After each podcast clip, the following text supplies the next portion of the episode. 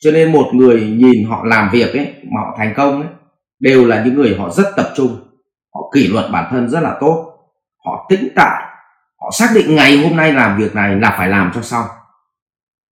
Thì những người như thế, họ mới đạt được kế hoạch.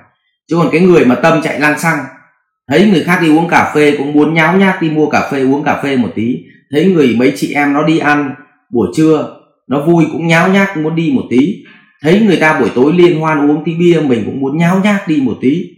Thấy mẹ họp lớp thì cũng muốn lao đi một tí. Tức là tâm của bạn nó bị tăng động. Sao hoàn thành được kế hoạch được? Khi bạn bạn lập kế hoạch, bạn dùng cái gì bạn lập? Thưa bạn bạn dùng não. Dùng trí tuệ. Nhưng mà khi thực hiện một việc, thì việc gì nó xuất hiện trước? Cái gì nó là bản năng nó sẽ ra đòn trước, tâm nó ra đòn trước hay thân nó ra đòn trước, hay là tuệ nó ra đòn trước. Tôi lấy ví dụ, nhìn tôi thấy con rắn, thì cái gì nó phản ứng đầu tiên là tâm. Mẹ sợ hãi nó phản ứng đầu tiên cho nên là chân nó nhảy lên luôn. Lúc cái tuệ không cần phải nghĩ cái gì cả, chả bố chỉ cả thèm nghĩ nhưng nhìn thấy rắn nó bố nhảy lên đấy xong bắt đầu mới dừng lại, nghĩ sao? Cho nên thường cái tâm bao giờ nó cũng cũng cũng ra đòn trước. Ừ. Ví dụ như đang lao động này đang ngồi học hay đang livestream này thôi trí thì tuệ nó bảo live stream cho cộng đồng là quan trọng lắm. Cái này là chia sẻ chánh pháp giá trị lắm. Thế mà bây giờ ngay lập tức trước mặt có một cô gái cô ấy khỏa thân mà rất là đẹp. Thì cái tâm nó phản ứng đầu tiên nó phải nhìn ra đấy chứ. Xong cái tuệ mà không không được không được không được không được gì vậy thì rõ ràng là cái cái tâm bao giờ ra đòn trước. Vậy thì khi bạn lập kế hoạch là cái tuệ của bạn ra đòn. Nhưng khi bạn thực hiện kế hoạch thì tâm nó ra đòn trước, tâm tuệ và thân nó ra đòn đồng thời. Nhưng cái tâm bao giờ cũng ra đòn trước. Mà cái tâm của mình nó lại rất còn ham ham chơi. Thực hiện kế hoạch thì nó phải rất là nghiêm túc. Nhưng mà thân của mình tâm của mình nó vẫn còn gì ạ? Bạn rủ đi nhậu vẫn muốn đi. Người yêu hẹn vẫn muốn gặp. Tâm nó ra đòn trước mà. Đám cưới chị thằng bạn vẫn muốn đi. À, cái thân nó muốn ngủ một tí thì vẫn chiều nó ở nhà ngủ. Rồi đá bóng, vẫn muốn đi chiều đá bóng. Tập gym, vẫn muốn tập gym. Tức là tất cả mọi thứ là cái sở thích của cái tâm nó đòi hỏi nó vẫn còn nguyên.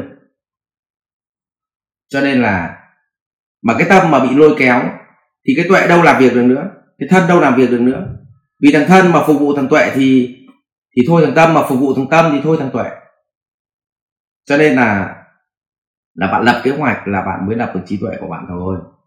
Còn khi bạn hành động, thì cái tâm của bạn nó có tập trung vào đấy hay không? Thì là chuyện khác.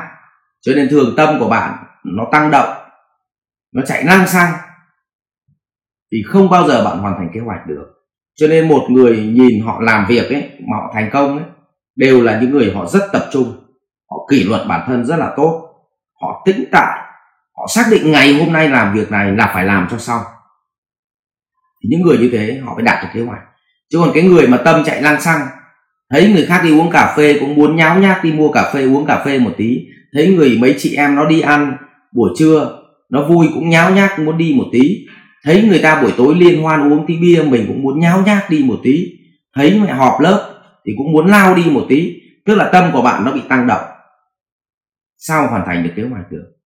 Và tôi nhìn một mẫu người như vậy tôi biết mà, có thể nó rất là thông minh nhưng cứ làm việc thì không bao giờ thành quả. Còn có những người họ không thông minh lắm. Họ lập kế hoạch có thể là rất là lâu, họ có trí tuệ nhiều mà. Nhưng khi trong lao động họ rất là tập trung focus và thường những người đấy lại thành công trong đời sống. Ừ. Đấy là là là cái căn bệnh là giữa tâm và tuệ. Vậy lập kế hoạch là dùng tuệ, nhưng vận hành trong đời sống thì bị cái tâm nó chi phối. Cho nên thường lập kế hoạch là một chuyện, vận hành là chuyện khác đấy, là bạn lập kế hoạch cho bản thân một mình mình bạn bạn làm. Nhưng nếu bạn cầm cả một tổ chức, tức là bạn là trưởng phòng, thì dưới bạn có hàng chục nhân viên nữa.